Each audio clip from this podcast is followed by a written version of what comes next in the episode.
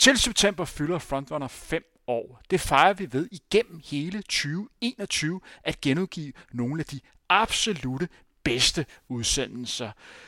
Med mere end 300 podcastudgivelser igennem de sidste fem år er der nok at vælge mellem. Den udsendelse, I har trykket play på i dag, er en snak med løbelegenden Allan Zachariasen. Den snak, I skal høre i dag, var første gang, vi her på Frontrunner fik muligheden for at kunne snakke med denne legende. Og det var i forbindelse med vores GOAT konkurrence. Hør en masse gode historier om, hvordan det var at være løber tilbage i 80'erne.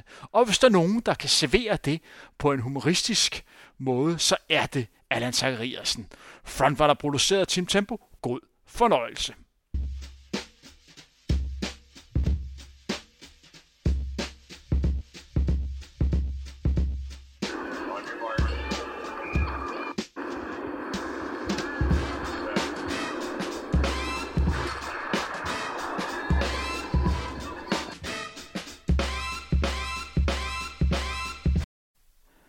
Velkommen til Frontrunner.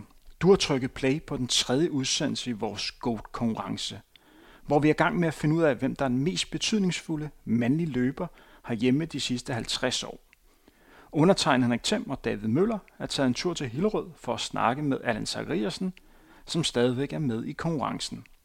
Henrik Thiem vil være vært, som han plejer, men har sat David med for at lære ham op, så han forhåbentlig snart selv kan lave udsendelser her på Frontrunner.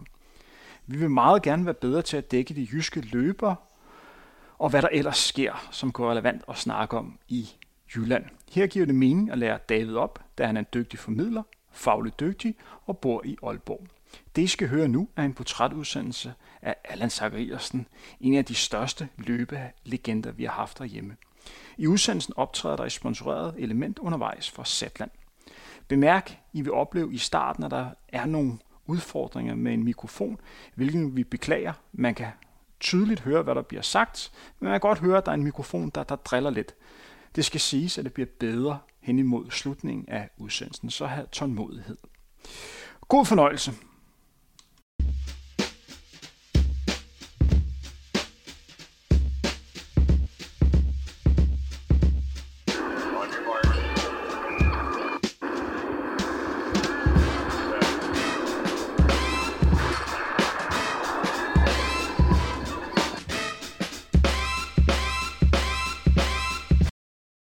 Kan huske, at øh, da jeg løb mit første løb og vandt det, det var enormt øh, grænsebrydende. Det var, det var sådan, jeg kalder det et afgørende øjeblik, hvor jeg fandt ud af, at jeg kunne noget selv. Jeg havde også spillet fodbold og håndbold og alt muligt uden en stor succes. Øh, og havde måske ikke så meget selvværd, men det der med, at man kunne gøre noget selv, det synes jeg var helt vildt. Øh, og så er jeg jo opfostret i et miljø i Odense, hvor ambitionsniveauet er ret højt. Så der gik jo ikke mere end et, et, et år eller halvandet, så stod jeg med min første danske ungdomsmesterskab øh, i hånden. Og øh, jeg har set OL siden 1966, øh, så det var jo min drøm med det samme at komme med. Øh, men jeg har jo brugt mange, mange timer på at finde ud af, hvad er drivkraft? Hvad er det, hvad er det der motiverer? Hvad er det, der gør det? Og øh, det eneste svar, jeg kan give, det er, at det er ligesom en kunstner. Jeg kunne ikke lade være. Altså, jeg var nødt til at afprøve det. Jeg tror, ligesom så mange andre løbere, jeg har stået i nogle situationer, hvor jeg tænkte, at det her det er værd, når det ikke lykkes. Øh, skal jeg virkelig ofre alt på det her, og så lykkes det ikke alligevel? Og hver gang så kom jeg til det svar, jeg vil ikke sætte som 50 år og sige, at jeg kunne også have.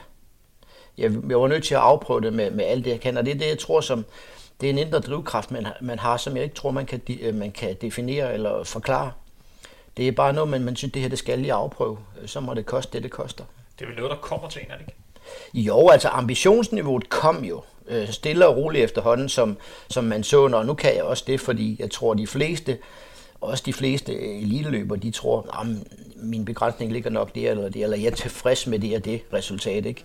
Men, øh, men lige pludselig fandt man jo ud af at holde det fast. Jeg kan løbe, sagtens løbe under 4 minutter, gav vi, om jeg kan løbe under 53, eller gav vi, om jeg kan og så, øh, det, det tog mig nogle år at finde ud af det, måske en 7-8 år, øh, inden jeg fandt ud af, at, at jeg faktisk havde mere talent. Alle fortalte mig, at jeg havde talent. Jeg troede ikke en pind på dem. Altså, øh, der hvor det først gik rigtig op for mig, hvor talentfuld jeg egentlig havde været, det var faktisk 10 år efter, jeg holdt op med at løbe. Hvor jeg skrev min anden bog, ikke mit løberliv. Øh, der kunne jeg godt se, når jeg kunne gå ind på banen og træne seks gange, og så løbe 3.42 på 1500 meter på Odense Universitetsstadion sammen med to andre hvor jeg løb de sidste 300 meter alene, og slutter sidste omgang på 56, tror jeg. Så kan godt se, at der var et eller andet, og det var altså som maratonløber, professionel maratonløber. Øh, så kunne jeg godt se, at jeg havde mere talent. Øh, det, der var min udfordring, var, at jeg havde ikke nogen træner jo. Og det betød, at jeg skulle tage beslutninger selv. Så da jeg fandt ud af, at der var nogen, nogen der var sindssygt hurtige i spurten på en 1500 meter, så tænkte jeg, det er ikke mig. Jeg fandt faktisk først ud af senere, at jeg var ret hurtig i en spurt. Øh, så jeg havde ikke nogen til at fortælle, fortælle mig det, altså, så, så det var bare at prøve sig frem.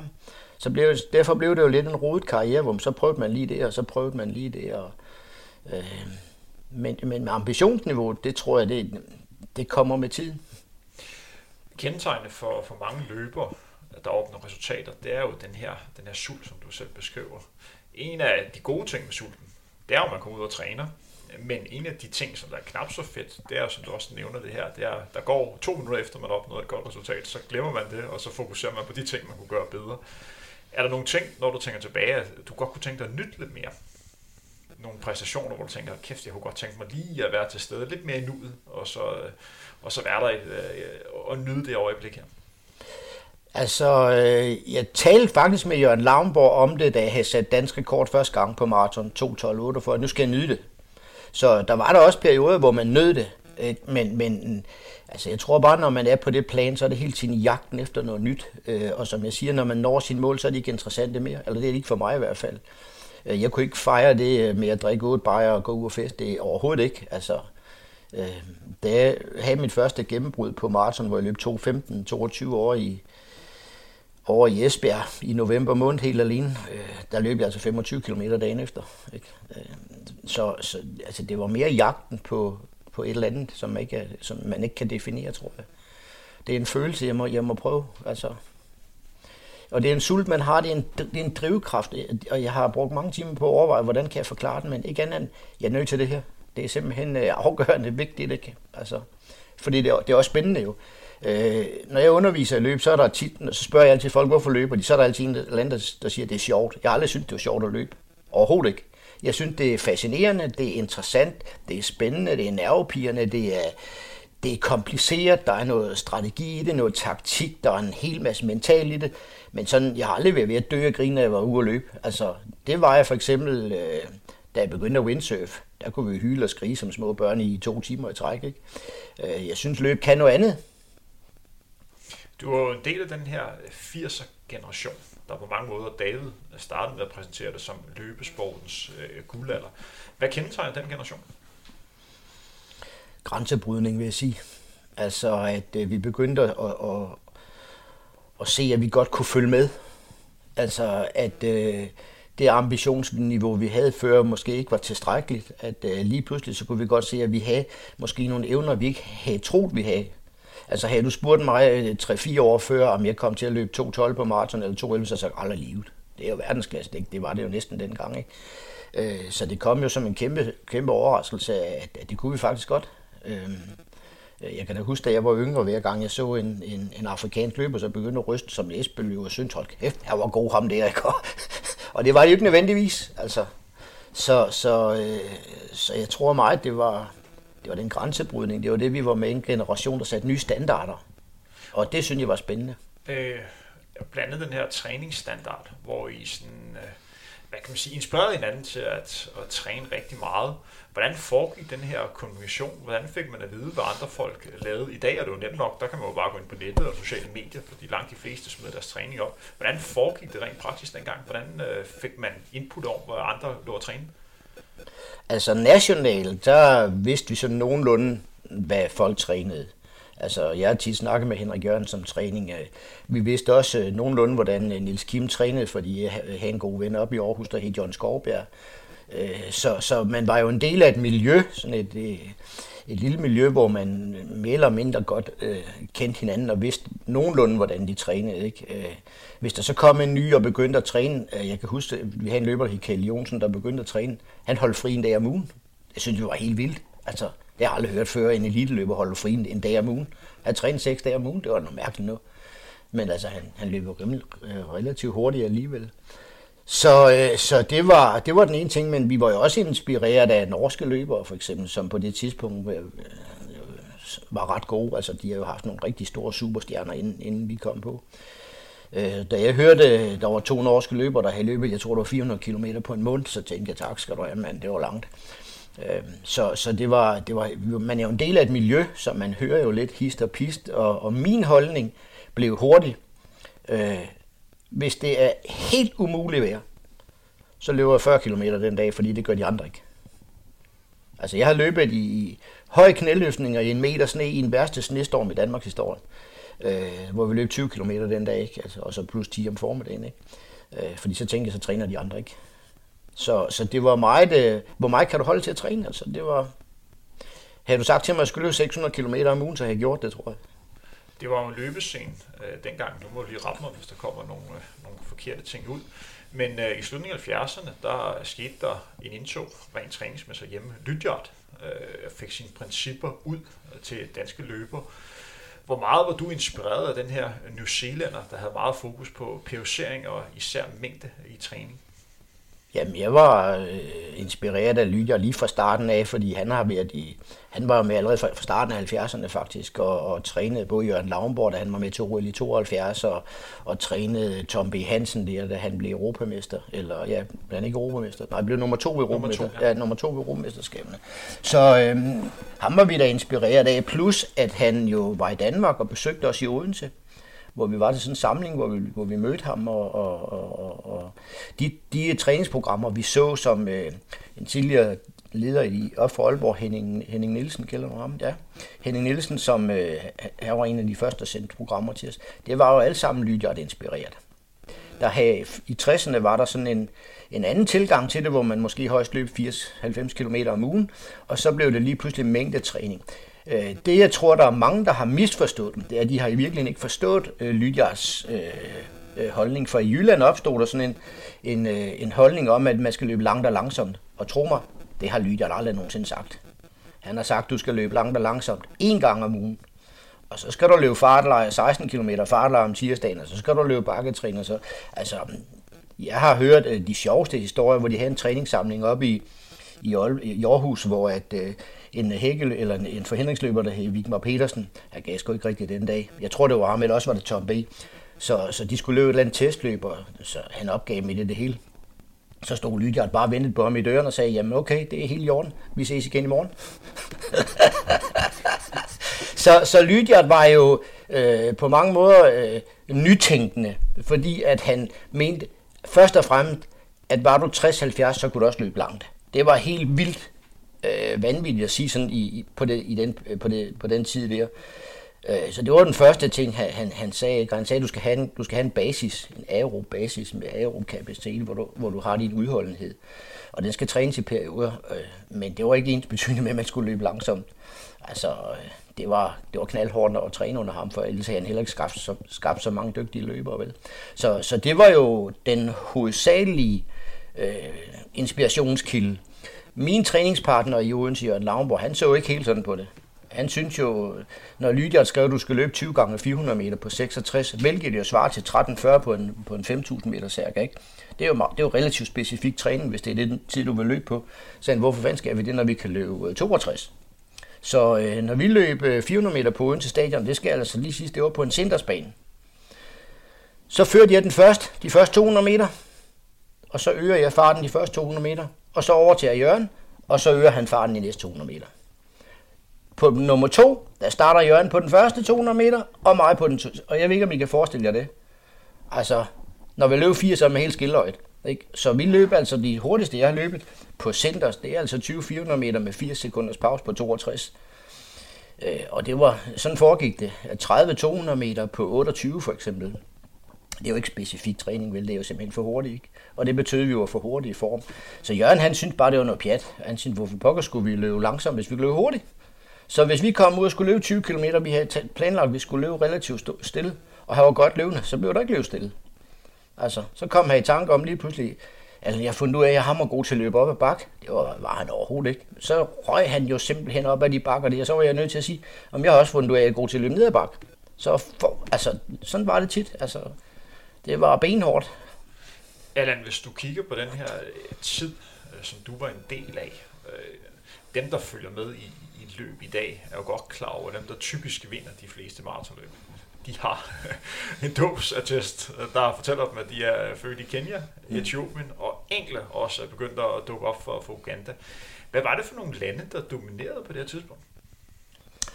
Øh, det var for eksempel øh, Italien, Portugal, øh, England, Irland. De er jo kendt for at have en stor løberscene derovre. Nogle få amerikanere, nogle få australier. Og så begyndte der også, da jeg var der, begyndte der også at komme øh, løbere fra de afrikanske lande. Øh, men det var jo først og fremmest, at jeg blev jo rystet, da jeg så mm, ham der øh, italieneren, Bourdin, ved OL-guld på maraton. var et over 80 kilo, tror jeg ikke.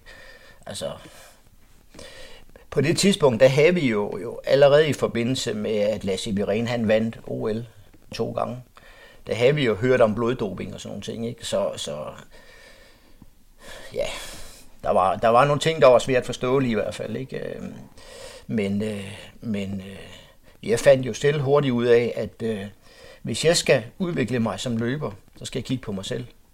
Så skal jeg ikke kigge på Henrik Jørgensen, så skal jeg ikke kigge på Lauenborg, så skal jeg kigge på Gelindo Bordin fra Italien. Så skal jeg kigge på mig selv, for det er den eneste, jeg kan påvirke. Så det er faktisk fuldstændig uinteressant, hvad de andre gør. Og det var øh, den, øh, den erfaring fik jeg efter at have tabt et meget, meget vigtigt udtalelsesløb til OL i 1980 mod Jørgen Lavnborg, hvor jeg var helt knust bagefter og overvejede at stoppe, og så kom tanken om, nej, nu gør du noget andet, nu, nu fokuserer du på dig selv. Det er ligegyldigt, hvad de andre gør. Altså, hvis Henrik slår dig, så er det, fordi han er en dygtig løber, det kan du ikke gøre noget ved. Hvis du taber til en afrikaner, der vejer 4 km mindre end dig, og, og trænet op i bjergene og, og har tynde ben, det kan du ikke gøre noget ved. Så det var faktisk først det, jeg begyndte rigtig at udvikle mig. Det var da jeg virkelig begyndte at fokusere ind, at jeg var fløjtende ligeglad med, hvad alle andre gjorde. Både taktisk, men også øh, altså resultatmæssigt. Øh, da, fordi det er i virkeligheden ikke interessant. Det, det der er interessant, det er, det er at spørge sig selv, hvor langt kan jeg nå med, min, øh, med mit talent?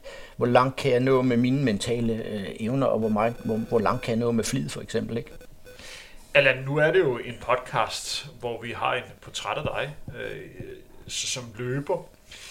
Men jeg bliver simpelthen nødt til at stille det her spørgsmål, fordi jeg ved, at dem, der sidder og hører med, når du nævner ordet bloddoping, så vil der være nogen, der sidder og tænker, hvor udbredt var det på det her tidspunkt? Det har jeg jo ikke nogen som helst øh, anelse om, men, men, men jeg siger, der gik mange rygter om det, men hvis du kigger på den historik, der for eksempel var fra Østtyskland, og Østtyskland, de havde jo også en olympisk øh, vinder på maraton to gange, så var det jo helt vildt. Det var jo statsfinansieret doping med underjordiske øh, laboratorier og alt muligt. Så, så øh, der er ingen tvivl om, at, at vi kæmpede helt vildt meget, også med det. Altså, der var mange, der, jeg tror, der var mange, der var på noget af dem, der lige pludselig øh, løb rigtig hurtigt, ikke? Altså, hvordan kan det være, at øh, italienerne, de havde ikke en eneste lang, mellem- og langdistanceløb, og så lige pludselig så havde de en hel stak fra 800 meter op til maraton. De vandt det hele, ikke? Øh, det var da underligt. Altså, men øh, som jeg siger, jeg, det interesserede mig ikke ret meget, hvad andre gjorde, fordi at øh, hvis de gjorde det, jamen så kunne jeg ikke konkurrere med dem alligevel. Så var det jo ikke interessant, så måtte jeg jo gøre det så godt, som jeg kunne. Så jeg er helt sikker på, at der har været, og jeg siger heller ikke, Lasse Viren har taget noget, jeg siger bare, at der gik stærke rygter om det, at, øh, fordi dengang brugte man bloddoping. Øh, og om det er rigtigt eller det kan jeg jo ikke vide noget om, men, men, men jeg synes i hvert fald, det var, det var da meget tankevækkende, at han vandt fire OL-guldmedaljevinder, og så uh, guldmedalje, og så ikke vandt andet. Var det også noget, som der florerede blandt danske løber, tror du? Det har jeg aldrig nogensinde hørt. Øh, jeg har aldrig hørt nogen danskere tage noget som helst. Øh, men jeg, jeg kan heller ikke afvise det. Altså, jeg har aldrig set det, jeg har aldrig hørt det. Øh, så, så det tror jeg ikke. Øh, ikke. Ikke på vores niveau i hvert fald. Vi har jo haft nogle andre sager på sprint og så videre, øh, hvilket jeg har fuld forståelse for, for de har jo ikke skyggen af chance, altså, hvis ikke, øh, så, så det kan jeg da godt forstå, at de gør. Men nej, jeg har aldrig hørt noget. Og, og jeg synes jo også, at, at generelt så havde vi jo et fint niveau i, i 80'erne, men vi var jo ikke helt op på verdensniveau. Altså, der manglede jo lige de der to minutter, eller to og et halvt minutter, eller mig der var. Øh, og det kan godt være, at det har været på talent. Altså, det ved jeg ikke. De løber, der var fremme i, øh, i 80'erne, inden vi skal videre med, med konkurrencen, det var dig selv, Jørgen Lavnborg, Henrik Jørgensen, Nils Kim Hjort. De her, øh, de her løbere, der er også, der er også andre, som øh, skal nævnes og, øh, og behøver at nævnes. Men når du kigger på dem, var de træningskammerater, eller var det mere rivaler? Hvordan så du de andre løbere?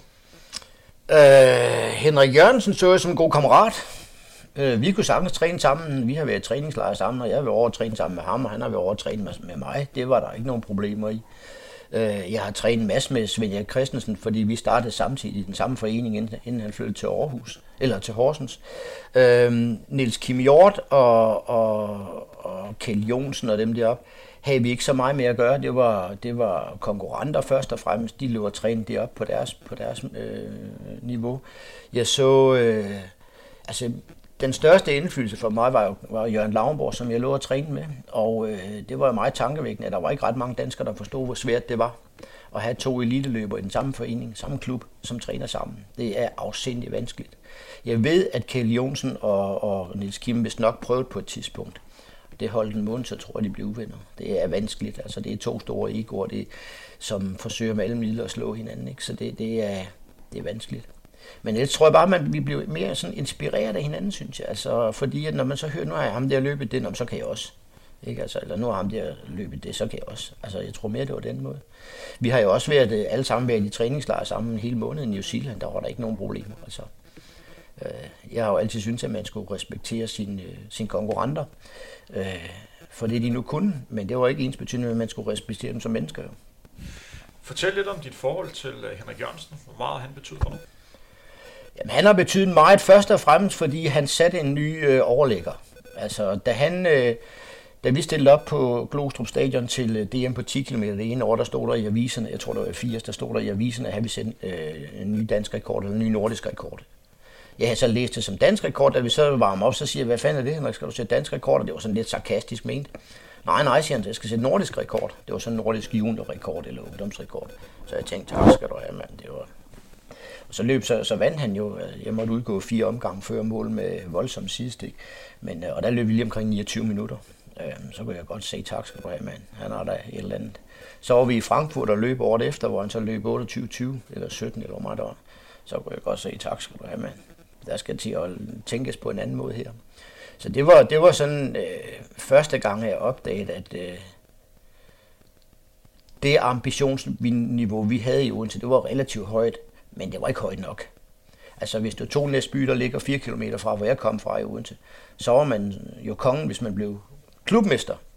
I Odense Freja, der var man relativt god, hvis man blev dansk mester. Det var standarden. Dansk mester, dansk rekordholder deltager til OL. Det var ligesom standarden. Øh, øh, og så kommer Henrik så og siger, nej, jeg vil være verdens bedste, jeg vil sætte verdensrekord. Så tænkte jeg, tak skal du have, hvordan vil jeg sig med det? Øh, og det, det tror jeg var inspirerende. Så tror jeg, at måske et af de helt store øh, punkter var, at øh, landsholdet skulle på træningslejr i Algarve. Og det ville jeg ikke, for jeg kunne ikke lide Algarve, fordi man lå og løb på små landeveje. Sådan noget, det er også et hæsligt træningssted. Det er frygteligt. Og så var hunde og biler og alt muligt. Jeg kunne ikke holde, holde ud. Så jeg tog tre uger til Mallorca sammen med en anden fynsk løber. Og da vi tog derned, der fik vi at vide, at Henrik havde løbet 350 km på en uge. Og jeg tror på det tidspunkt, det længste jeg havde løbet var måske 240 eller et eller andet. Så den første uge, jeg var der, der løb vi 370 km. For det, det vil jeg ikke finde mig i det der. Øh, og det var det, at det var det, der var inspirerende, ikke? Altså, at øh, jeg tror, de var nede at løbe en halvmarathon i Den Haag om, om lørdagen, og som søndagen, så løb han 30 km. Altså, det var helt vildt. Altså, det var en helt ny måde at tænke på, synes jeg, som, øh, som var inspirerende, ikke? Og det var faktisk først, da, det var først, da Henrik, øh, Henrik Larsen overtog træningen, at det forandrede sig, hvor, hvor han så begyndte at løbe færre kilometer, men afsindelig hurtigt, ikke? Øh, så jeg tror mere på, at det var på det niveau. Og ellers så har man jo ligesom alle mulige andre mennesker, nogen man, man, man havde det godt med. En af mine bedste venner var John Skorberg, og vi havde det altid afsindelig sjovt. Ikke? Øh, der var også nogle løber, der hed Ole Hansen, som var, var, var, var flink og sød og rar, og øh, der var aldrig de store problemer på, på landshold. Men, men der vil jo altid være nogen, som man sy, synes ikke opfører sig ordentligt, ikke? Altså, som ikke... Øh, og Ole Hansen, det var ham, der klarede sig rimelig godt til junior-VM i cross, var det ikke? Det var han ikke og altså, han startede jo øh, på næsten ingen træning. Jeg tror, han startede med at løbe 8.03 på 3.000 meter. Og vi så jo, altså han var udråbt som det kæmpe, kæmpe talent, ikke? Men det blev ikke til ret meget mere, jo. Han kunne ikke holde til presse, tror jeg, eller... Der skal altså, der skal en eller anden drivkraft til, tror jeg. Lige før vi gik på med den her optagelse, der snakkede vi lidt om en, en ung dansk løber, 15-16-årig Jo Lillesø, der lige har løbet 8.14 på, øh, på 3.000 meter. Og du kom med nogle fine be, betragtninger angående det at være ung og løbe, løbe rigtig hurtigt. Vi skal lige nævne, at det er jo uofficielt dansk rekord i den alder. Øh, stævnet var ikke anerkendt. Det er jo en lidt speciel tid, vi har i øjeblikket på grund af det her øh, corona. Men hvad er det for nogle ting, man skal være opmærksom på, når man løber stærkt i den alder? For det er jo ikke ens betydende med, at her har vi øh, Danmarks næste Allen Nej, altså det er jo først og fremmest et spørgsmål om, hvad er deres fysiske forudsætninger, hvad har de lavet før? Hvis han nu har spillet fodbold seks gange om ugen og været enormt aktiv, så har han jo allerede en eller anden form for fysik. Det har vi jo set før.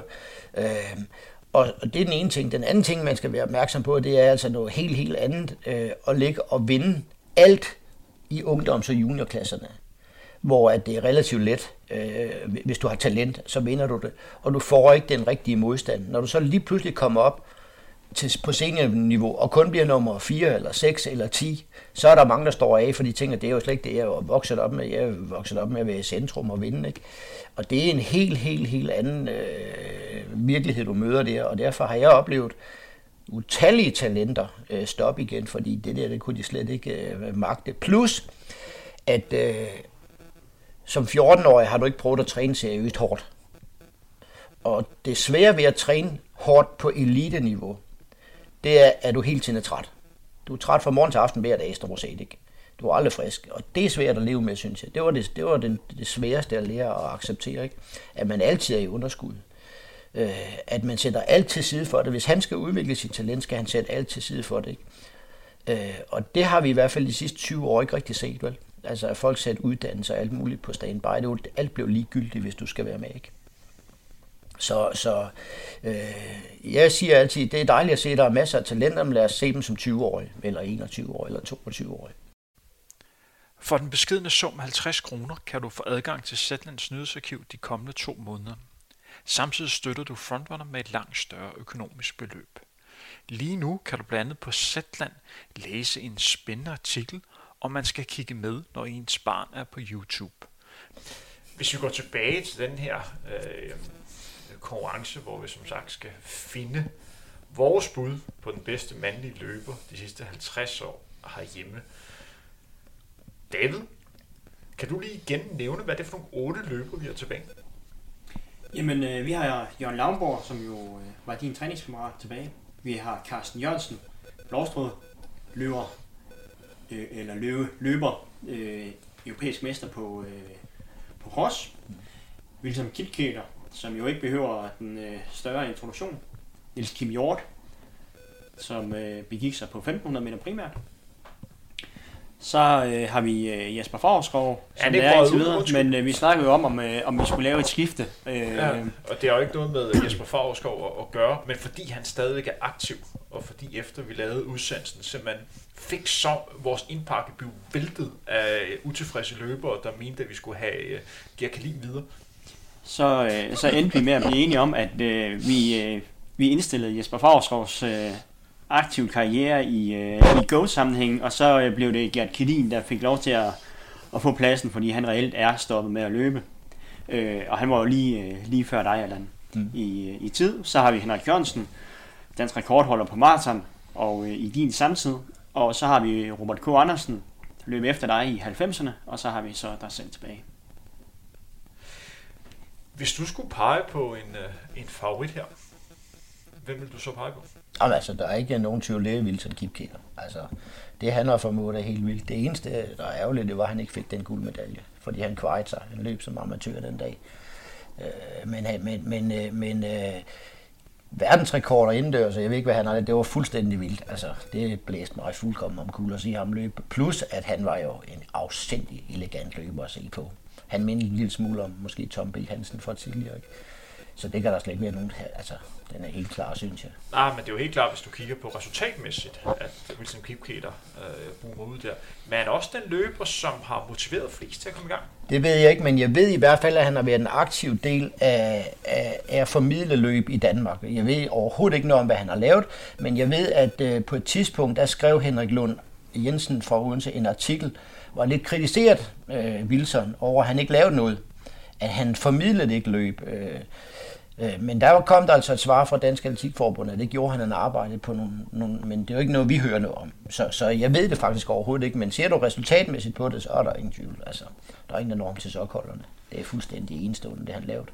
Det skal lige nævnes, fordi det er relevant i den her sammenhæng, at uh, han var faktisk en, en del af landsholdssetupet, da jeg, da jeg selv var aktiv og var, uh, hvad kan man kalde det, hjælpetræner mm. uh, på, uh, på nogle træningslejre. Jeg fik et rigtig godt indtryk af, af Wilson, mm. men du ved jo godt, Allan, at det er ikke helt nemt at tage en træner ind, der skal vise sine træningsmetoder til løbere, der træner helt anderledes. Så, så på den måde kan jeg godt stille spørgsmålstegn med, og det var det rigtige at gøre, at sætte sådan en kapacitet som Wilson ned til en masse unge løber, som på mange måder var, var grønne rent træningsmæssigt, og skulle træne på, på en måde, som var meget anderledes, mm. og, og måske også på et højere niveau, øh, end de var på. Altså, jeg så det lidt mere på det her tidspunkt som en PR-stunt mm. for, for Dansk Atletikforbund. Øh, fordi man skal ikke tage fejl af, at når vi var på de her træningslejre her, folk vidste godt, hvem Wilson Kipkeler var. Jamen, det er klart, han er verdensberømt jo. Altså, øhm, som sagt, så, så, så ved jeg faktisk ikke noget om, hvad han har lavet. Han slår, han, når jeg hører ham, så slår han ikke mig som en, der kan formidle løb. Han, han slår mig ikke som en, der kan inspirere og motivere folk og, og, og tænde lyset i øjnene på folk. Men, men det, han har lavet, det overgår alt. Så for mig er der ikke nogen, lige i den her situation er der ingen tvivl. Altså, OL-sølv, øh, europamester og verdensrekord. Det er, da, det er helt vildt, og, og så er det flot. Men hvis man tager hele pakken med, så er det lidt sværere selvfølgelig. Øh, ja, og jeg er fuldkommen enig med dig i, at, at øh, det er ikke nødvendigvis, øh, at man har evnen til at formidle, øh, fordi man har løbet stærkt. Det er der masser af eksempler på. Øh, øh man prøvede det en gang, fordi jeg, jeg skulle selv løbe London Marathon, så satte man Jørgen, Lavnborg, Jørgen Lavnborg til at speak øh, på TV2.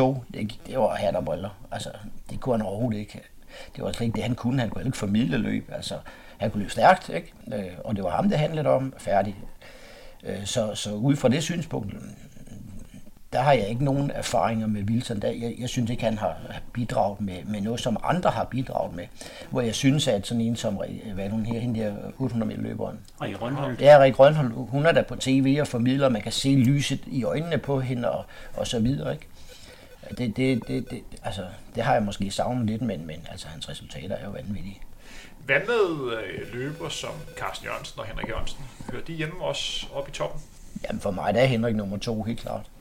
Altså, dels fordi han, øh, dels fordi han, han satte en ny standard, og nu var jeg jo selvfølgelig lige en del af det dengang. Men han har jo heller aldrig formidlet løb på den måde. Han har lavet noget over på Bornholm med, med det der øh, etabeløb, ikke? også som han har stået i spids for, men han har aldrig været kendt for at holde en masse foredrag og undervise og formidle på den måde. Øh, han var mere sådan introvert og, og stille og rolig, og det, han kunne ikke lide at være på på den måde. Øh, jeg synes, hans 209 dengang, det var altså flot. Det er altså til 83, vi snakker om, eller 85, hvornår det var. Det var altså det var flot. Han var også først dansker under 28, ikke? Øh, så jeg vil sætte ham som en, en, en anden plads, og så måske øh, Carsten Jørgensens europamesterskab, som var meget overraskende, synes jeg. Altså, han var... Jeg, jeg, jeg undrer mig over, at vi ikke så mere til ham, men han, jeg tror, han fik nogle skader og sådan noget, men, men han havde altså et eller andet. Han, øh, hans historie, det var, at han, han kom jo fra orienteringssporten, ja, ja. og lå og trænede timer mm. i stedet for, for kilometer, så der var øh, træningsuger på over 30 timer. Det er altså mange kilometer. Ja, ja. Og så blev han europamester i, i 1997, året efter, øh, eller var det 99, der mener han øh, sat dansk rekord på 10.000 meter, og løb 27.50. Ja. Så blev han ramt af en alvorlig skade, og det gjorde, at han ikke kom med til OL, som mm. han ellers havde kvalificeret sig på i Sydney. Ja. Ja. Og derefter, med al respekt for, for Carsten, øh, så var hans løbkarriere nok toppet. Ja, altså, jeg ja, tror, at han havde, han havde problemer øh, efterfølgende, fordi ja. han prøvede nogle øh, forsøg på maraton, men de løb, han prøvede, det var øh, udlæg i, i 4.65, og så øh, sidste mm. halvdel på, øh, på 1.20. Ja. Og det er ikke den rigtige måde at, at løbe maraton på. øh, men man kan jo godt forstå, at det var den model, han gik efter, når han kom med 1.01 på, på halvmarathon. Ja. Men, men igen, det, det er jo svært at vurdere, fordi hvad er det, vi kigger på? Hvis det er alle de parametre, som I nævnte til at starte med, så er, så er han måske ikke nummer 3 eller 4, vel? Fordi altså... Øh, hvis du kigger på andre, så har de jo været med i det miljø her i måske 40 år, og påvirket folk? Altså, hvor meget tæller det? Jeg synes bare, da jeg så ham sætte den danske, eller øh, vinde det europamesterskab, det, jeg ved, det er svært. Fordi at øh, i lande som for eksempel England, Irland, Skotland, Holland, Belgien, der er cross stort. Det er kæmpe stort simpelthen. Så, så jeg synes bare, det var en flot, flot præstation dengang. Hvad med en løber som Niels Kim Hjort? Hvor skal han være på, på listen? Han, han er op imod Wilson Kipkeller, ikke? Det, Det er han. det er en hård modstander, han får der. Øh, Niels Kim var på sin gode dag en aldeles fremragende løber. Han har løbet øh, 7.46, tror jeg det er, på 3.000 meter. Han har løbet dansk rekord på 1.500 meter inden Robert og, og dem, de har kommet på banen. Ikke? Han er Så, på 3.36.00. ja, han ikke? Jo, det er en ganske god tid dengang. Ja, det var det, men altså det havde, det havde hvad her, han Tom B. Hansen jo løbet 10 år før. Altså, så vil jeg jo ikke, altså, det, det jeg synes, man nogle gange glemmer, det er, at man skal også se på verdensudviklingen, ikke? Hvis nu verdensrekorden pludselig er 3.26, så er man altså 10 sekunder efter på en 1500 meter. Det er med meget, ikke? Men det, det, jeg anerkender ham for, det er, at han, han satte dansk rekord på 1500 meter. Han løb øh, 7.46 på, øh, på 3000 meter. Og så løb han et godt VM, hvor han blev nummer 14 til VM i cross. Det er nok hans flotteste. Øh, men han har jo ikke vundet noget.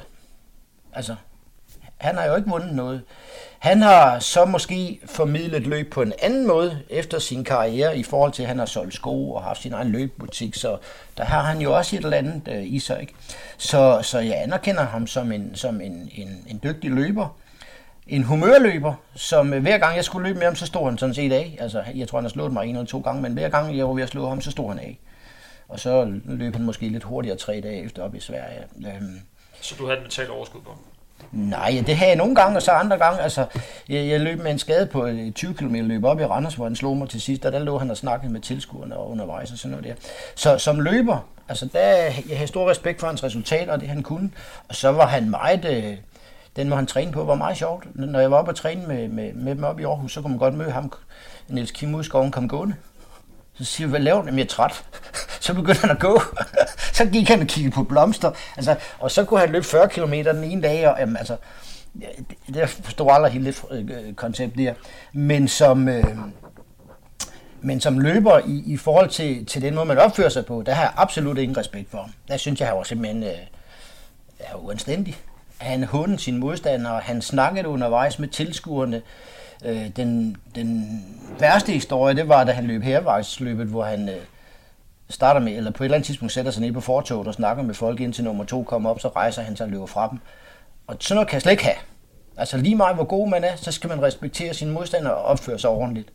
Man skal ikke skære så meget som et hjørne undervejs. Jeg bliver rasende, når folk skærer hjørner, fordi så giver det ikke mening. Altså, hvis vi skal løbe 42 km, 195 meter, så skal vi ikke løbe 41, vel? Altså, vi skal, der er nogle regler, der er simple, og det er det, jeg godt kan lide ved løb. Det er simpelt. Der er ikke en dommer, der står og siger, det må du ikke, det der. Øh, så på den måde har jeg ikke respekt for ham. Der synes jeg, han har tit opført sig uanstændigt simpelthen over for sine modstandere. Det kunne jeg ikke lide. Jeg synes, man skal have respekt for sine modstandere. Jeg kan huske, at vi skulle løbe et DM på 30 km, jeg tror det var Fredericia. Så kommer Svend Erik lige pludselig, Svend Erik Christensen, stiller sig op på målstregen, siger hverken goddag eller, eller farvel eller hej eller noget. Og vi har altså løbet sammen, siden vi var 16 år i en samme forening. Der havde jeg en alvor snak med ham bagefter, det vil jeg ikke finde mig i. Altså, vi er kammerater, ikke? Og vi er konkurrenter, vi hilser på hinanden før løbet, og så går vi ud og ordner det, ikke?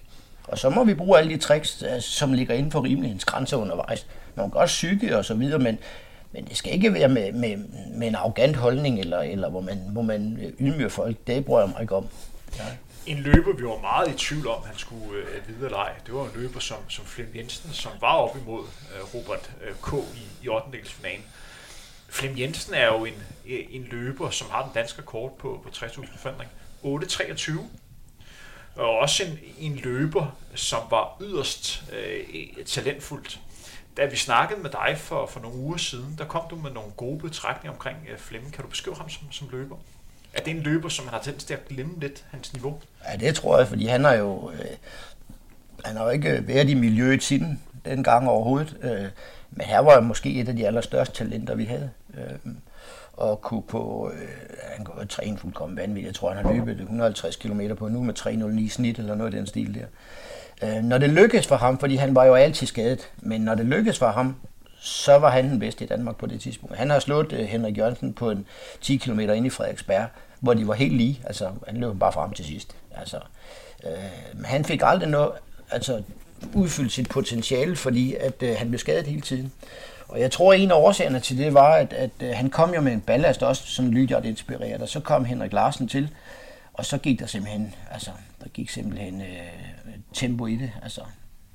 Henrik Larsen, som havde jo fokus på, at man skulle have kvalitet på hans, trænings, øh, på hans træning, eller på sin træning, det skal ikke blive en diskussion, nej, nej, nej, om man skal nej, træne eller ej. Nej, nej, nej. Men øh, jeg har også snakket med, med Henrik Larsen og spurgt ind til, hvem han mener, der skulle have en dansk rekord på, på femmeren. Og det er jo en, en træner, som opforstede mm. Dennis Jensen som rekord. Han mente, at Flem Jensen skulle have en dansk rekord på, på femmeren. Ja, det mener jeg helt sikkert også, at han har ret i. Han er langt det største talent, vi har haft. Øh, han var større talent end Henrik, fordi det jo... Altså Henrik var et stort talent, men han havde jo ikke evnen til en spurt. Altså kom man med hjem med, med Henrik, så havde han ikke skyldig chance. Altså jeg slog ham til DM flere gange, øh, fem-seks gange tror jeg, fordi han har ikke nogen, spurt, han har ikke nogen spurt, så Henrik kunne jo ikke vinde noget. Det Henrik Jørgen skulle, det var, at han kunne suge sig fast i et felt op på Bislett Stadion og følge med hele vejen. Henrik øh, Flemming Jensen, han havde en spurt. Han var raket hurtig til sidst, ikke? Øh, og han var, han var altså kæmpe talent, men, men man lagde jo træningen om på et tidspunkt, og jeg tror, jeg, jeg, jeg siger bestemt ikke kun det Henrik Larsens skyld, men jeg tror simpelthen, der gik, øh, der gik kilometerhysteri i det, og, og tidshysteri i det, fordi det var også noget med, at man ringte til hinanden. Når hvor mange kilometer har du løbet i denne her uge? Så min opvarmning til intervaltræning kunne sagtens bestå i 3 kilometer, hvor jeg løb måske 3.05 på den første kilometer, 2.55 på den anden, og 2.45 på den sidste. Det var opvarmningen. Og sådan så afløjokningen altså også ud, for ved I hvorfor? Ellers gik det der uge over den tid, man, man sluttede på søndag aften, når man regnede ud. Altså, ja. altså min egen rekord er 176 km på uge med 3.17 i snit. Fordi jeg mener, han står noteret som med 2.14 på, på maraton. Det kunne han da også til. Øh, og det var det er jo ikke, øh, altså, det er jo ikke en, en fantastisk maraton, der er sikkert mange, som er, som er glade for den personrekord, men ud fra hvad han ellers har løbet, så er det ikke en tid, som, som matcher. Men det var løbet på, jeg mener, den længste træningstur var sådan noget 12 km om ugen. Ja, 13, ja. 13 km. ja, ja, ja, så, så, så, så, det er lidt alternativ maratontræning, må man sige. Altså. Ja, altså, der er mange, det er jo en lang diskussion. Altså, jeg er helt sikker på, at det ikke er optimal maratontræning, fordi der er, der, det har, nogle, det har nogle, øh, nogle konsekvenser. Men, men på de kortere distancer, der kan det godt være effektivt. Problemet er, at øh, da vi prøvede det der, der gik ikke et år, så havde vi næsten ikke nogen tilbage, fordi alle blev skadet. Og det er sandsynligvis, fordi vi overdrev det. Det skal jeg ikke øh, kunne sige vel, fordi man ringer selvfølgelig rundt til konkurrenterne og bidte dem alle mulige historier ind om, hvor hurtigt man havde løbet, og hvor langt man havde løbet. Ikke? Øh, men, men ser man sådan isoleret på det, så var Flemming et kæmpe til talent. Men jeg har det også lidt sådan, at hvordan skal man definere talent? For mig der er talent en, der laver det. Altså det er en, der, der ender med at lave et godt resultat, eller lave mange gode resultater. Ikke? Og det gjorde Flemming med 23, øh, som er hans primære resultat. Ikke? Men det er også det. Så lavede han jo ikke noget vildt bagefter. Kan du øh, sætte lidt flere ord på, hvordan I trænede øh, dengang? Fordi de lyttere, som sidder og hører med i dag, er jo vant til, at man har GPS-uger. Mange uploader også deres, deres træning efterfølgende. Da, da du løb øh, i 80'erne, der var jo ikke øh, GPS-uger.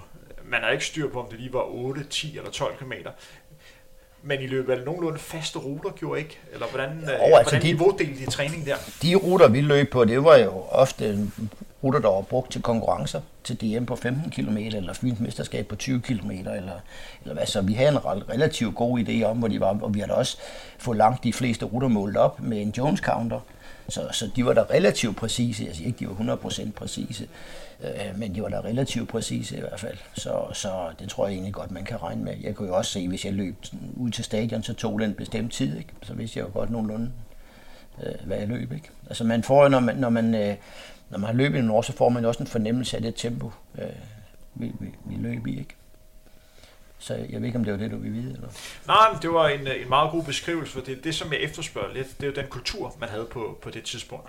Hvor man kan sige, i dag, der er det jo meget målbart, hvad man laver og hvad man ikke laver. Man kan finde inspiration på mange forskellige steder.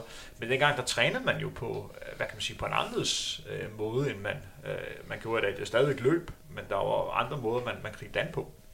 Altså, vores, øh, alle vores intervaltræning var pas, pas, altså fuldstændig perfekt målt op. Øh, altså på, øh, fra Odense Stadion, der går der noget, der hedder Langsøstien, som en gammel togbane. Der er der målt op fra 200 til 400, 800, 1000, 1200, 1500, 1600, 2 km, 3 km, 4 km, 5 km derude af. Og det var det, vi ofte løb intervaller om vinteren, og om, om, om foråret og sommeren var det på banen. Ikke? Så, så de var helt præcise. Øh, Øh, så var der en lille bro, man skulle op ad ned ikke? så måske kostede lidt, men, men det, kan man, det kunne man sådan set godt regne med.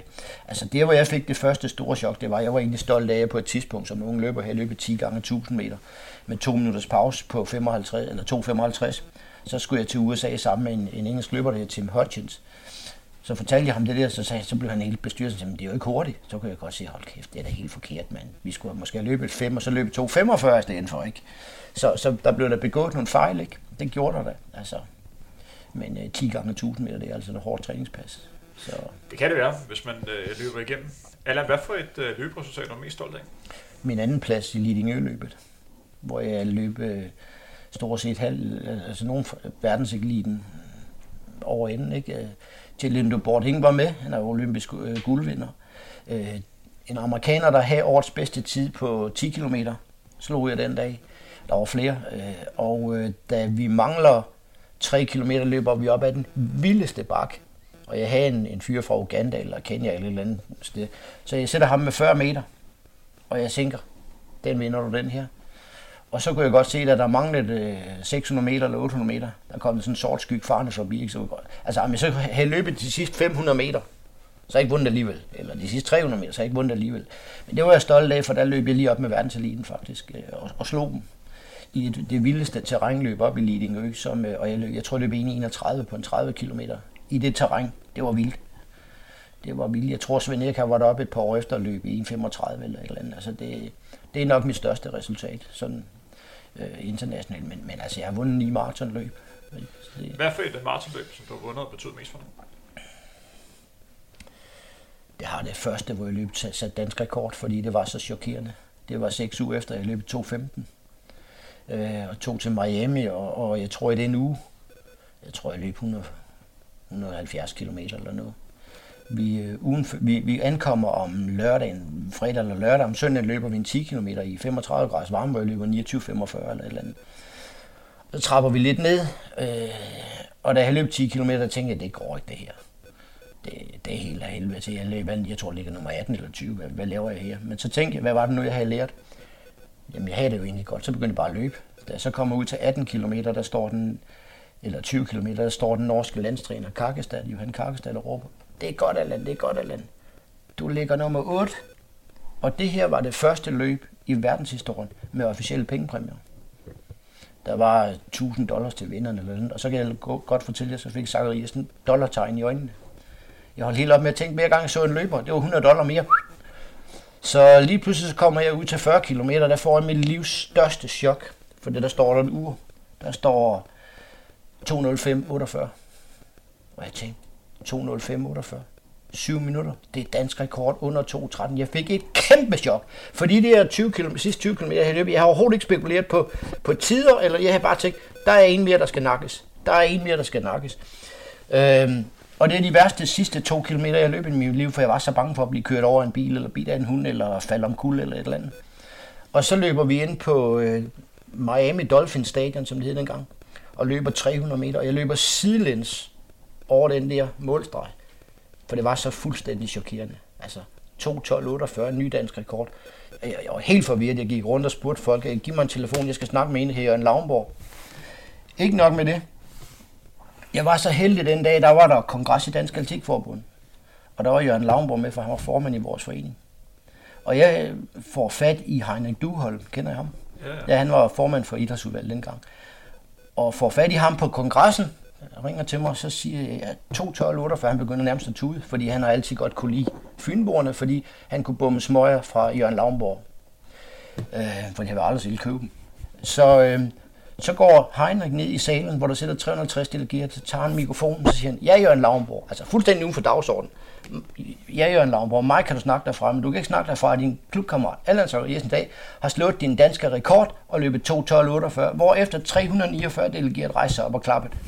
Og han sagde, ja, han sagde bare sådan, ja, og jeg kunne, jeg, Jeg elsker den historie. Altså, Jeg, jeg vil så gerne have set det.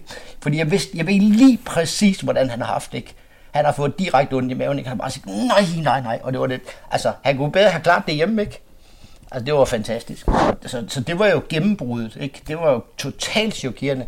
Altså, man spurgte mig før løbet, hvad jeg ville løbe, og jeg siger, jamen, jeg tror, det var 2.15 igen, eller 2.14, hvis jeg er heldig. Så løb jeg 2.12.48, det var fuldstændig vildt. Og det forandrede alt jo. Ikke? Det forandrede, da jeg kom til Danmark, så ringte Nike.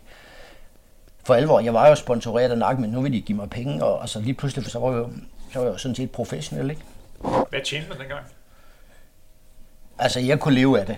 Jeg vil sige 300-400.000 om året vel, med, med alt eller det omkring. Men, men det, det, der var vildt, det var bare, at vi kunne begynde at få penge for det, fordi det der her var en, en af vores motivationsfaktorer, det var at komme ud og rejse jo. Ikke? Så hvis de sagde, at vi kunne slås om, hvem der skulle til Tokyo og løbe maraton, eller Miami, eller... Altså, der var kamp om de der pladser, ikke? Så, så lige pludselig, så kunne man leve af det, ikke? Og jeg var så professionel i ni år ved at leve af det. Det har jeg jo aldrig nogensinde drømt om. Og det var jo kæmpe stort. Det var en helt vild frihed, ikke? Altså, så var vi en måned i land, på, på New Zealand, ikke? Eller seks uger på La Santa og træne. Og, altså, Så, så det, man fik penge for dengang, det var øh, for sponsorer. Det kunne fx være, være Nike, som gik ind og sponsorerede dig. Og så var der vel også nogle startpenge, det var der også, ja. og så nogle præmiepenge. Det var der også, ja. Fik man penge fra forbund og klub? Øh, nej, jeg fik øh, en lille smule fra Team Danmark det ene år. Jeg tror, det var op til OL. Ja. Øh, og vi fik også øh, tabt arbejdsfortjeneste til OL. Jeg tror, vi fik 25.000 eller et eller andet, Henrik og jeg. Og det skal lige nævne, du var med til OL i 84. Ja. Du var Øh, 25. Ja, Ja. ja, det var frygteligt. En dårlig løb. Jeg havde et træningspas om tirsdagen, hvor jeg kom til at løbe alt for hårdt, fordi Henrik og jeg ville løbe fartleje. Men jeg har sådan en pervers form for fartleje, hvor jeg løber hurtigt, måske 2-3 minutter, og så løber jeg også hurtigt i pauserne. Sådan lige for at skærpe den, ikke? Så jeg løb jo Henrik af, og så hentede han mig, så løb jeg stadigvæk stærkt, så løb jeg Henrik af, der blev simpelthen alt for træt, så jeg nåede ikke at blive 100% frisk. Det var også ligegyldigt, fordi om man bliver nummer 25 eller 15 til OL er fu- fuldstændig ligegyldigt. Det er ikke det, det handler om. Der er nummer for medaljer, der kommer som 10. Ja, det kan man godt sige, men, men i virkeligheden så handler OL slet ikke om atleterne. OL det handler om øh, politikerne og sportspolitikerne og sponsorerne, og det, det har ikke noget med os at gøre. Altså, nu har Nej, jeg, det handler da også om at få en god placering, gør det ikke? Jo, ja, det gør det jo for den enkelte, men det er jo ikke det, der er afgørende. Jeg har jo været med som journalist for TV2, eller kommentator for TV2. Det var sjovt, kan jeg fortælle dig. Der gik jeg der ned og så Dream Teams, det rigtige Dream Team spil med en cognac i hånden. Ikke? Altså, det var, altså, når først man har været med til det der, og med også være på den anden side, så kan jeg godt fortælle, det har ikke ret meget med atleterne ligegyldigt. Det er da bare skuespillere. Altså, det er da det er show. Det er da ikke det, det handler om. Altså, da jeg var til OL i Los Angeles, der kommer der en fyns journalist, der vil gerne ind i, i landsbyen. Så gik jeg op til komiteen og sagde, at jeg vil gerne have en indgangsbillet. Det kunne jeg ikke få. Fordi hvis nu en af pengene kom forbi, så skulle han da have den der. Ikke? Altså, sådan var det dengang. Tror du også, det er sådan i dag? Ja, det, det, er, det, er, det, er, det er politik og sponsorer og marketing. Øh, altså, så er der så øh, også en anden del af det. Altså, jeg, jeg, jeg tror, der hvor jeg har oplevet den største respekt, det var da jeg sad øh, til OL i Los Angeles over og, i, og spiste frokost. Så kommer ham, den tyske svømmer, der hed, der man kaldte Albatrossen, jeg kan ikke huske, hvad han hedder, Albatrossen, ind, som havde, havde vundet alt. Bare kalder mig Albatros, det Ja, ja, ja, ja. Og ved I hvad? Så var der 400 internationale atleter, der rejste sig op og klappede. Så kan man ikke få mere respekt. Altså, så er det ligegyldigt, hvor mange penge du får. Men det er fuldstændig optimal respekt, ikke? Det var virkelig sådan, man hårene rejste sig, ikke? Til holde fast. Her får du sgu respekt blandt dine, dine, dine atleter, ikke også? Så, men øh, nej, OL, det har ikke noget med atleterne at gøre, end det, de er der. De skal jo være der. Hvis du sådan skal kigge tilbage og så beskrive dig selv som, øh, som løber, hvordan vil du så beskrive dig? Og hvordan tror du, andre vil beskrive dig? Åh, oh, det var svært. Jamen, der, der er jo, det var 20 år jo, hvor, øh, med forskellige perioder, ikke? Øhm, jeg synes først og fremmest, at øh, jeg var en... Øh, jeg betragter mig selv som Danmarks bedste øh, all-round løber. Hvor jeg kunne løbe cross, jeg kunne løbe forhindring, jeg kunne løbe 1500 meter, jeg kunne sådan set løbe det hele, ikke? Øh, men jeg har også altid synes, at jeg har ikke fået nok ud af mit talent. Altså, jeg har ikke de tider, der berettiger det. Jeg, kunne, jeg burde have løbet 28 minutter på en 10 km. Øh, jeg burde have løbet 13.25 på en 5.000 meter, men jeg fik aldrig chancen, fordi når jeg så tænkte, nu tager vi lige 6 uger på det her, så ringte jeg op til fra Sverige. Du får 40.000, hvis du kommer op og stiller op til det her maraton. Ah, for, ah, det var svært, ikke? Så sætter man det. Eller må jeg lige stoppe det her? Ja. David, vil også, jeg vil også gerne tage dig med den her snak her. Kender vi en løber, der rent faktisk, hvis han fik spørgsmål, ville sige, jeg har sgu fået det maksimalt ud af det? Kender du en løber, der vil sige det? Nej, det tror jeg ikke. Det tror jeg heller ikke, jeg gør. Det er jo, som du også selv nævner, det er jo, øh, det er jo missionen. Det bliver det store i livet. Man kan altid forbedre sig. Ja. Øh, ja, man søger Jo, men, men, men, men, man kan sige, at Henrik Jørgens han løb 27 et eller andet. Jeg, jeg tror ikke, han kunne løbe ret meget hurtigere. Øh, det var, fordi han var ikke grundlæggende hurtig nok, vel. Flemming Jensen, ja, hey, han har haft chancen, men han gjorde det jo ikke. Men når man ser på mine 1500 meter, så svarer den jo overhovedet ikke til det, jeg løb på hverken 5 eller 10 km. Altså overhovedet ikke. Øh, og det var fordi, jeg løb den ikke jo. Altså, fordi hver gang, så kom der som, som sagt lidt eller andet, øh, så var der en eller anden, der ringede et eller andet sted fra, og vi give mig nogle penge, så kunne jeg simpelthen ikke... Ah, 40.000, det er også mange penge, ikke? Altså. Så, så og, og, og, det samtidig med, at jeg ikke havde en træner fra starten af. Havde jeg nu haft en træner, der sagt, Allan, vi bliver på 1500 meter, indtil du har udfyldt dit potentiale. Så går vi op på 5.000 meter. Indtil du har udfyldt dit potentiale, så går vi op på 10 km. Så tror jeg, at situationen her var anderledes. Hvor hurtigt tror du så, du løbe? Jamen, jeg tror, jeg kunne have løbet den 10 km på omkring 28-20 måske. Altså, jeg løb, øh, jeg løb øh, min bedste 10 km har løbet inde i Frederiksberg, hvor Henrik han vandt, og der var kun 15 sekunder efter. Øh, og det var nok det. Jeg vil, jeg vil sige 15-20 sekunder efter Henrik. Så 28-15, 28-20 her vil være en realistisk bud. Men jeg løb den jo ikke. Jeg tror måske, jeg løbet en eller to 10 km i mit liv på banen. Ikke? Så, så havde man haft en træner, der havde sagt, nu gør du sådan, så havde det måske været anderledes. Ikke? Hvis vi nu ringer op til nogle af de her øh, løbekollegaer fra 80'erne, hvordan tror du så, de vil beskrive dig? Nogle af dem vil sige, at jeg var talent. Nogle af dem siger, at jeg var den største idiot, de har mødt. Det er der ingen tvivl om. Altså, så jeg tror, der har været meget. Altså, jeg var jo op og toppes med Dansk Atletikforbund og, og, og fik karantæne og kom ikke til VM i 1983, ikke? Øh, fordi jeg synes, det var et tåbeligt øh, udtalelsessystem, de havde.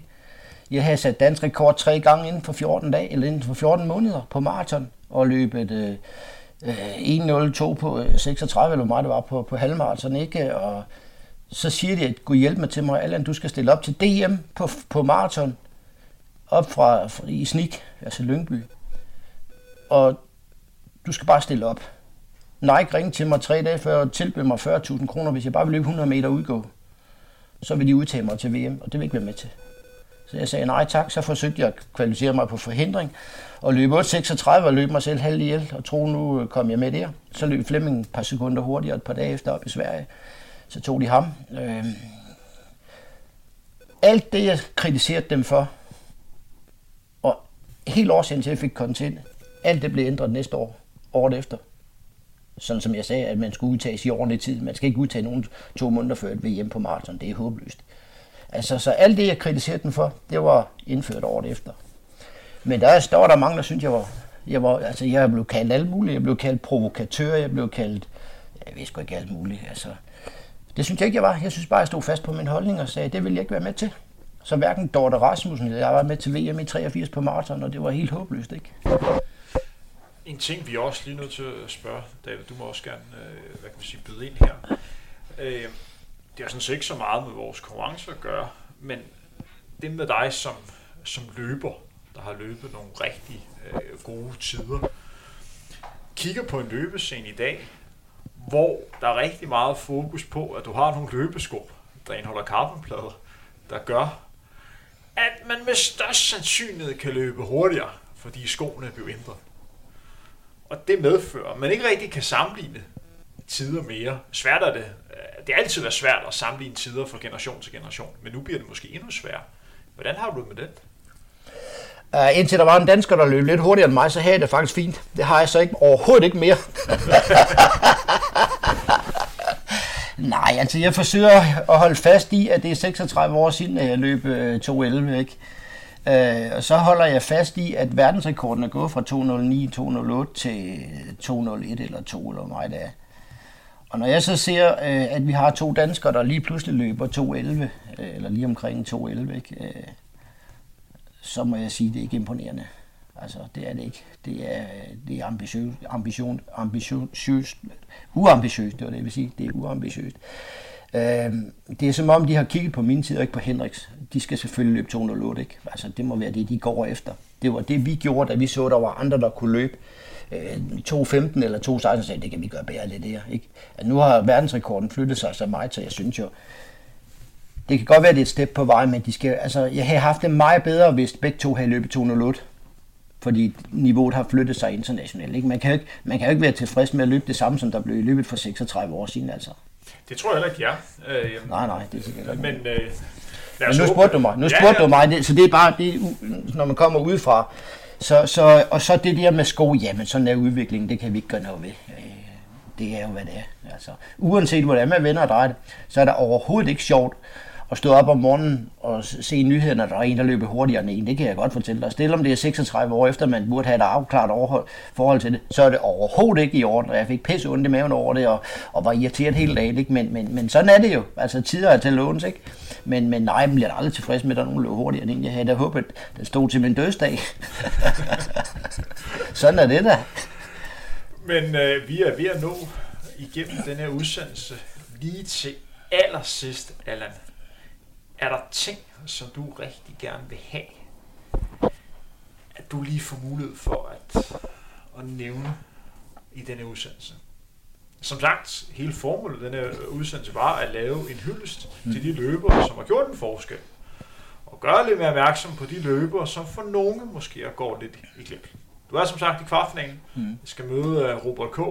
Mm. Vi ved ikke endnu, og hvem der går videre. Det bliver spændende, David. Men han er da helt sikkert øh, en dygtig og øh, løber og kvalificeret. Altså som jeg startede med at sige, så, så er det, det jeg faktisk øh, er meget mere fokuseret på, og har været i mange, mange år, det giver mig en utrolig glæde at formidle løb, som jeg ikke, øh, jeg fik ikke den samme glæde ved selv at løbe. Altså, øh, det er virkelig, virkelig spændende at høre, når jeg, jeg, havde, jeg havde en på kurset for nylig, og sagde, Allan, jeg gik hjem, og det regnede helt vildt, så foreslog jeg, at vi lige skulle prøve det, vi havde snakket om der, og de var vilde med det. Altså det, det der med at... Altså jeg har jo i mange år, lige siden 70'erne, har jeg forsøgt at lære folk at lade være med bare at løbe en tur. For kom du ud til en forening, så var det bare at løbe en tur. Ikke? Vi løber bare en tur. Ikke? Og i dag, der, der, jeg betragter jo motionsløbere ligesom løbere. De skal have de samme oplevelser. De skal prøve fartleje, de skal prøve bakketræning, de skal prøve at lave løbeleje, de skal prøve tekniktræning. Og jeg synes, hver eneste gang jeg underviser, når, når, når jeg underviser i teknik, så går det op for folk, hvor svært det er at løbe teknisk rigtigt, ikke? Altså, det er ikke bare noget, man gør. Altså, at kunne løbe stærkt og så løbe helt afslappet, det er altså rigtig svært, ikke? Altså, formidle det der, det giver mig langt mere, end, end, end løb nogensinde selv gjorde. Altså, det... Ja, de fleste tror, at de lige kan lære det på en halv Ja, ja. ja, men det er jo det, jeg synes, der er fantastisk. Man giver jo virkelig folk den her aha-oplevelse. Tak skal du have, siger de. Det er sgu da, ja, når, ja, det ser hammer let ud, når jeg ligger og løber ja, derovre, ja. og Peter Fredberg skriver ballet i sådan en, ikke? Det er det ikke. David har aldrig lært det, og det har taget mig sådan, øh, hvad kan man sige, 5-6 år.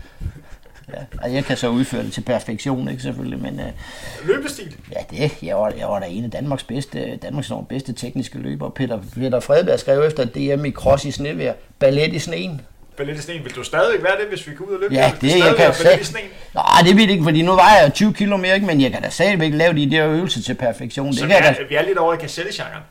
Det er mere teknisk løbebegavet. Altså, det, altså, jeg blev kaldt teknikeren, altså journalisterne, altså, det var et afsindigt flot løb, jeg havde. Det vil jeg ikke lægge skjul på. Altså, der var ikke, for, og, og, og, jeg kunne jo se, når jeg løb med sådan en med Svend Erik Christensen, og vi havde lært lidt om det her teknik, så løb Svend sådan her med armene helt op, og, og så siger slap nu af. Og, og det var derfor, når Svend løb meget, så gjorde han sådan her hver anden kilometer. Ikke? Han kunne ikke slappe af. Og det er da sindssygt svært. Så, så alle de år, jeg trænede aller, allermest, der var det, det eneste, jeg tænkte på, når jeg løb hurtigt. Slap af, slap af, teknik, teknik.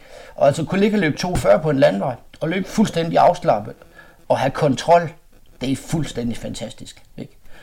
Det, var, det er jo det, jeg, jeg, jeg tændte på, ikke? når man de sidste 3-4 km er sådan en 20 km træningstur, så fyrer den af på fuld hammer med 2,40, ikke? fuldstændig afslappet. Ikke? Det, er da, det er da fantastisk at kunne. David, vi kan jo ikke stoppe på anderledes måder end, end det her. Lad os øh, runde ned for i dag. Tak, Allan, fordi du har lyst til at uh, være med. Velkommen.